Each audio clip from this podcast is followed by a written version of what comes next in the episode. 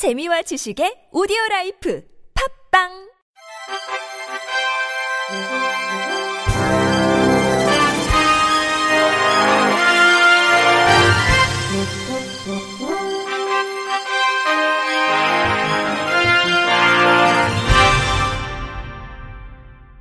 청취자 여러분 안녕하십니까? 3월 22일 수요일 KBRC 뉴스입니다. 일명 도가니 사건으로 인하원에서 이원된 장애인 19명이 또 학대를 당한 것으로 알려졌습니다. 21일 가교 행복빌라 셧다운 대책위에 따르면 지난 8일 광주시는 법인 후원금과 시설 보조금 등을 유용하고 장애인 인권을 침해한 광주 모 법인 대표이사와 시설장을 해임했습니다. 대책위에 따르면 이 법인에서는 지난 2012년부터 법인 대표이사가 보조금으로 구입한 가전제품과 식재료를 절취하고 보조금을 이용해 의류와 골프화 등을 구입하는 등 법인 후원금 2,700여만 원을 유용했습니다. 또 대책위는 이들이 시설 이용자들에게 곰팡이가 핀 빵을 제공하고 머리카락을 강제로 자르는 등 학대했으며 처방전 없이 정신과 약물을 투여했다고 주장했습니다. 대책위는 이 같은 사실을 지난해 9월 공익 제보자의 제보로 입수하고 광주시와 경찰, 국가인권위원회에 조사를 의뢰했습니다. 대책위 측은 같은 법인 아래서 일어난 사건으로 인해 직간접적으로 피해를 본 이들이 또다시 인권 침해 현장에 놓이게 됐다며 해당 시설 법인의 임원 전원을 해임하고 인권 침해와 회계 부정 책임자를 엄중히 처벌해야 한다고 목소리를 높였습니다. 이와 관련해 시는 현재 수사가 진행 중으로 향후 수사 결과에 따라 행정 조치할 예정이라며 또 발달장애인 복지정책 TF와 장애인 탈시설 자립생활 지원 계획 수립 TF 등을 운영해 개인별 지원 계획을 수립하는 중이라고 해명했습니다. 19대 대통령 선거가 오는 5월 9일로 확정되면서 각 당의 대선 주자들은 각자의 정체관을 제시하며 온 국민의 관심을 집중시키고 있습니다. 이러한 가운데 지난 21일 2017 대선 장애인 차별 철폐 연대가 출범식을 갖고 사회적 약자를 위한 정책을 요구하고 나섰습니다. 연대는 장애 등급제, 부양 의무자 기준, 장애인 수용 시설을 장애인 정책 3대 적폐로 명시하고 다음 정권에서 반드시 폐지해야 할 핵심 정책이라고 주장했습니다.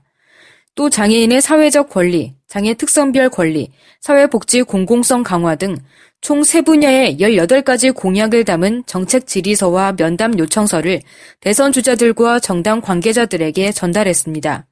한국 뇌변변 장애인 인권협회 변경택 회장은 우리는 바뀌어야 한다고 끊임없이 정부에 이야기했지만 바뀌지 않았다며 이번만큼은 꼭 우리의 말에 귀를 기울여주는 후보에게 힘을 실어줄 것이라고 의지를 전했습니다.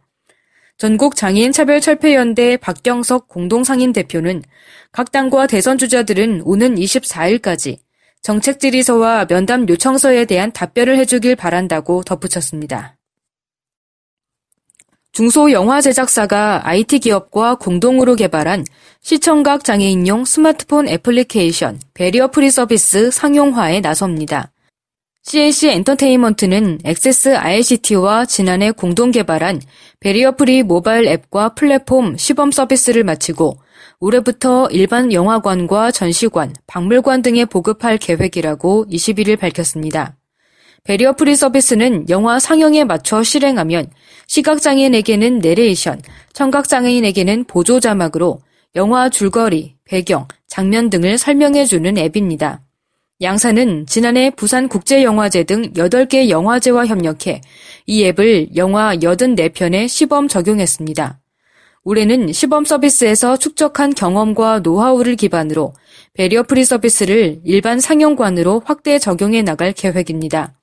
이와 동시에 장애인 차별 금지법과 영화 및 비디오 진흥법 등을 개정해 장애인도 영화를 즐길 수 있도록 법제화하는 방안도 추진할 방침입니다.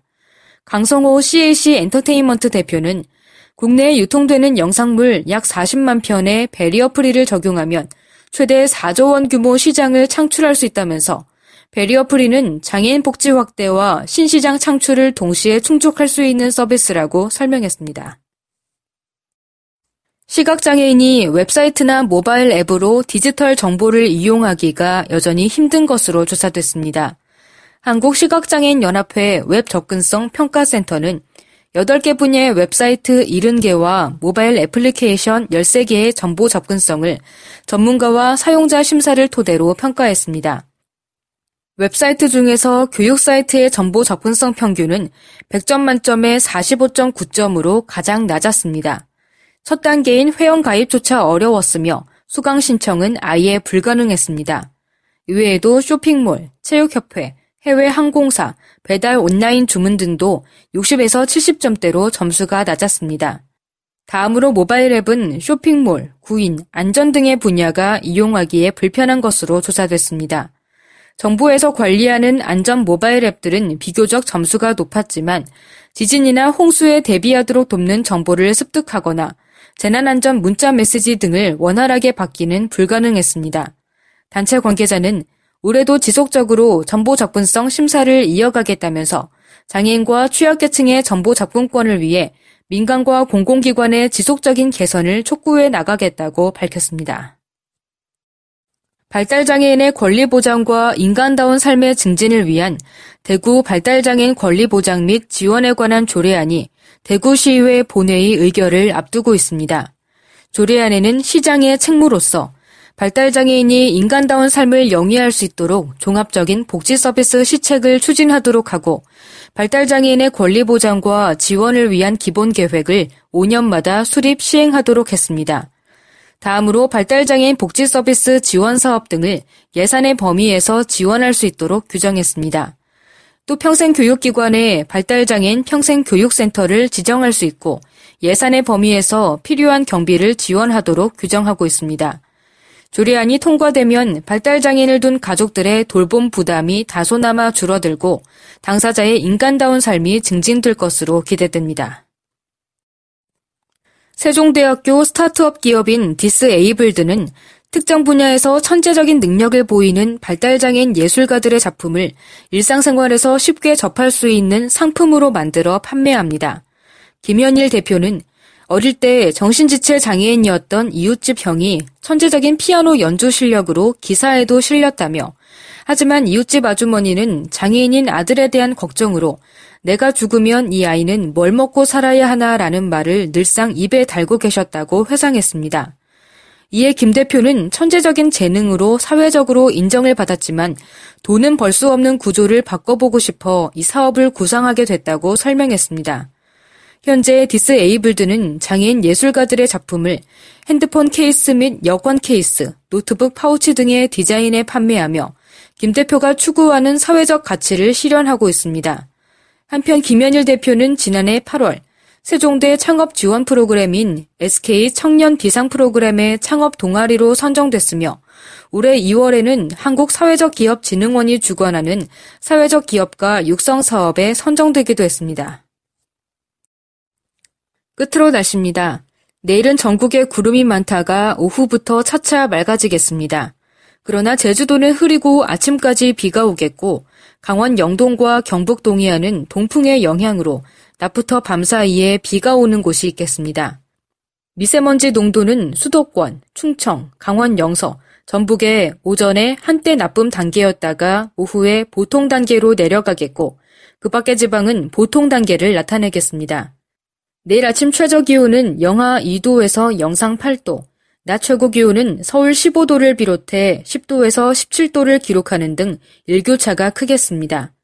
바다의 물결은 서해 먼바다에서 0.5m에서 1.5m, 남해 먼바다 0.5m에서 2m, 동해 먼바다 1m에서 2.5m로 각각 일겠습니다.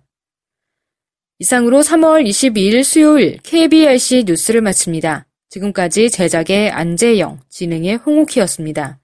곧이어 장가영의 클래식 산책이 방송됩니다. 고맙습니다. KBRC